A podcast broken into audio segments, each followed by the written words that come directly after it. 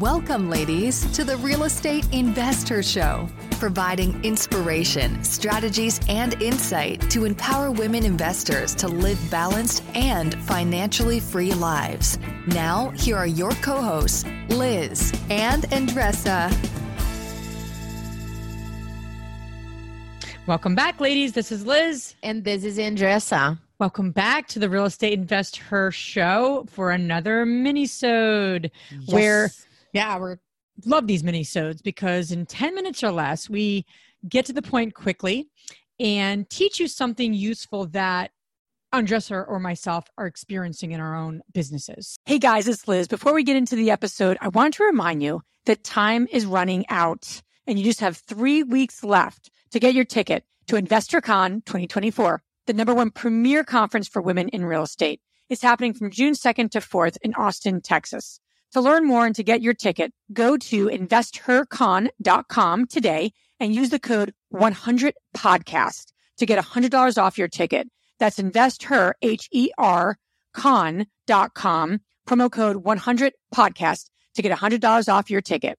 You're trying to close on your next rental, so why is your insurance company dragging its feet? With long lead times and never ending paper forms, it's no wonder it takes forever to finally get a policy. Modern investors deserve better. They deserve steadily.com. At steadily.com, you'll get fast, affordable landlord insurance available online 24 7 in just a few clicks. You can even get next day coverage, which takes just minutes, by the way, to obtain. And you can do it all from your phone. Steadily was founded by landlords who created insurance products tailored to the unique needs of this industry. It's their sole focus, and that's why landlords nationwide consistently rate them 4.8 out of 5 stars. So whether you've got a single family, short term, or multifamily portfolio, steadily.com can secure the best coverage at the best price to protect your properties. Discover how Steadily can save you both time and money on your rental property insurance. Visit steadily.com for a commitment free quote tailored to your needs today. So this week we have Andresa.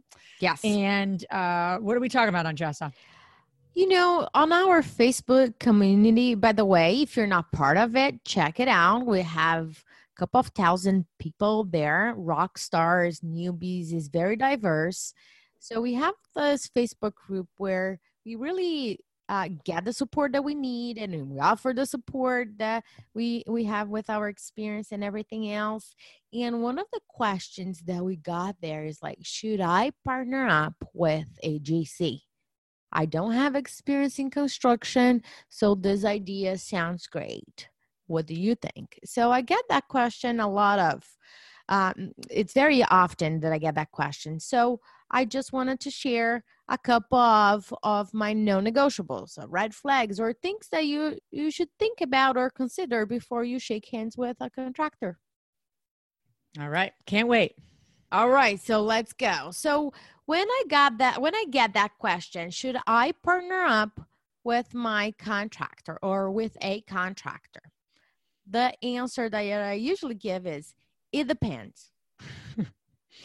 right? That's a good I- that's a good answer to a lot of questions. I give that all the time. It depends. So, my first question, because I always want to dig more into that specific situation, there's no like one formula that fits all. It really depends on several things. But my first question will be Have you worked with this person before? Or you just like met him at a networking event and you were just, you know, had that idea? Because if you work with that person before, and you went through the entire process of rehabbing a property you're not in the middle or whatever that that exit strategy it is i want to make sure that you got the entire prop process under your belt that you you really saw how he handled the the progress the challenges when you know shit hits the fan how he or she handled the situation. And at the end were you on time? Did you like the quality of the product that he or she provided? So all of that if you did not have experience with this person is really difficult to evaluate if you know the title being uh, the title general contractor does not come with a stamp of quality or yes i will finish this pro- pro- uh, the project. So having that experience is uh, non-negotiable for me. So number two, can your GC handle multiple jobs at the same time? Because if the GC is partnering up or JVing uh, with you on this project, this is going to be an investment. And he's not going to just rely on this one to feed his family or her family. So, can the GC handle multiple projects at the same time? How many? Because if they have a small crew and can only handle two or two, three projects at the same time, guess what's going to happen? Your project's going to be at the bottom of his priority. It's not going to be the top because that's not going to give, you know, monthly payments or progress payments for for him. So that's my my number 2. My number 3 list it comes to something that you are really good at, like partnerships. Should I partner up with this person or should I JV with this person? So from my perspective, and I want to hear from you, Liz, from my perspective, JV is when you are on the hook. They are not on the hook. They are not on on on the loan. They they don't uh the, the lender doesn't know that uh, he he's not not that he doesn't know the lender he the person it's not on the loan neither the the the deed or the construction loan the partnership you both either create an LLC and you are both on the hook. So there's pros and cons for each of those scenarios. Liz, from your experience, have you partnered up with with uh, contractors before? Yes, yeah, we're in the middle of something right now, and um, yeah, was a JV or a partnership? It was a partnership. Yeah, it was a partnership, and and really just a piggyback what you're saying makes a lot of sense right? The, the, do you want to take more of the brunt of the control right of the project eh, yes. where where then the contractor would be more of a, of a jv sort of relationship? Or do you want to kind of take it on together? You know i because i'm in the midst of it right now and and they're actually a great partner in, in general. But the one thing i want to just um, piggyback on what you said too just a moment ago too is the are they do they have the same priorities as you? And if you're going to partner and go into this together the priorities the time the resources have to really be aligned. And that is one thing that we are working through with this with this uh, one particular partner. Um, you know we have the same quality of work. We have the same um, you know uh, integrity uh, these folks aren't going to steal from us they do what they say they're going to do all those really good things but in terms of timeline mm. that's a little different because mm. th- this is something that you know may not be you know just it, it just if it's if your core business or if this is on the side that does make a difference is what i'm trying Absolutely. to say in terms of of of um timing of everything so right. everything if you're going to partner like andres is saying everything really needs to be aligned on the um, per, from the perspective if you're going to go in together. Exactly. And that is my next item. Item number four is clear expectations. So before you shake hands and sign a contract. I threw a threw a softball at you andres. So make sure that a couple of things are handled.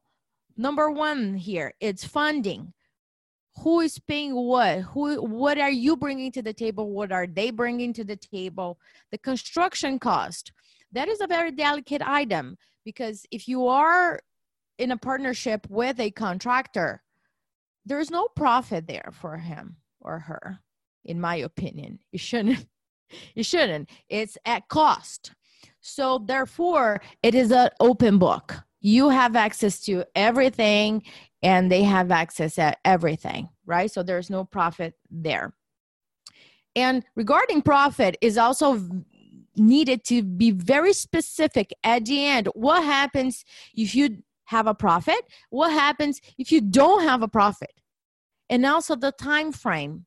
Okay, we close on a Friday. You're expecting to receive this uh, check on 15 days later, five days later, five five business days later. It's just very clear information. So what happens, for example, as Liz was saying, if we go over budget, if we our time frame changes, and again, this is not something that is just like okay.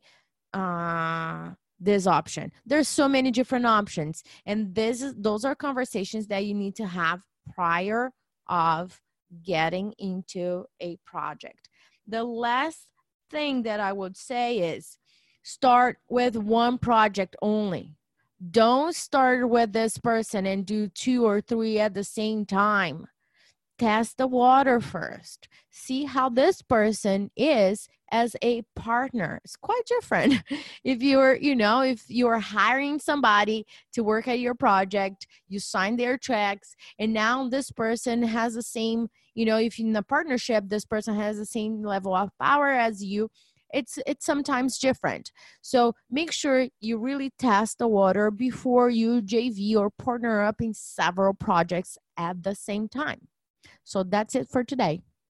Love it. And I think what you're saying is, is so helpful, Andresa, because we don't we can't know everything in this business, especially if contract being a contractor is not your background, which it isn't for a lot of people, right? Mm-hmm. Let's be honest. Yeah. Um, and it is for some, but for a lot of us who get into real estate investing, it becomes part of the process, a really important part.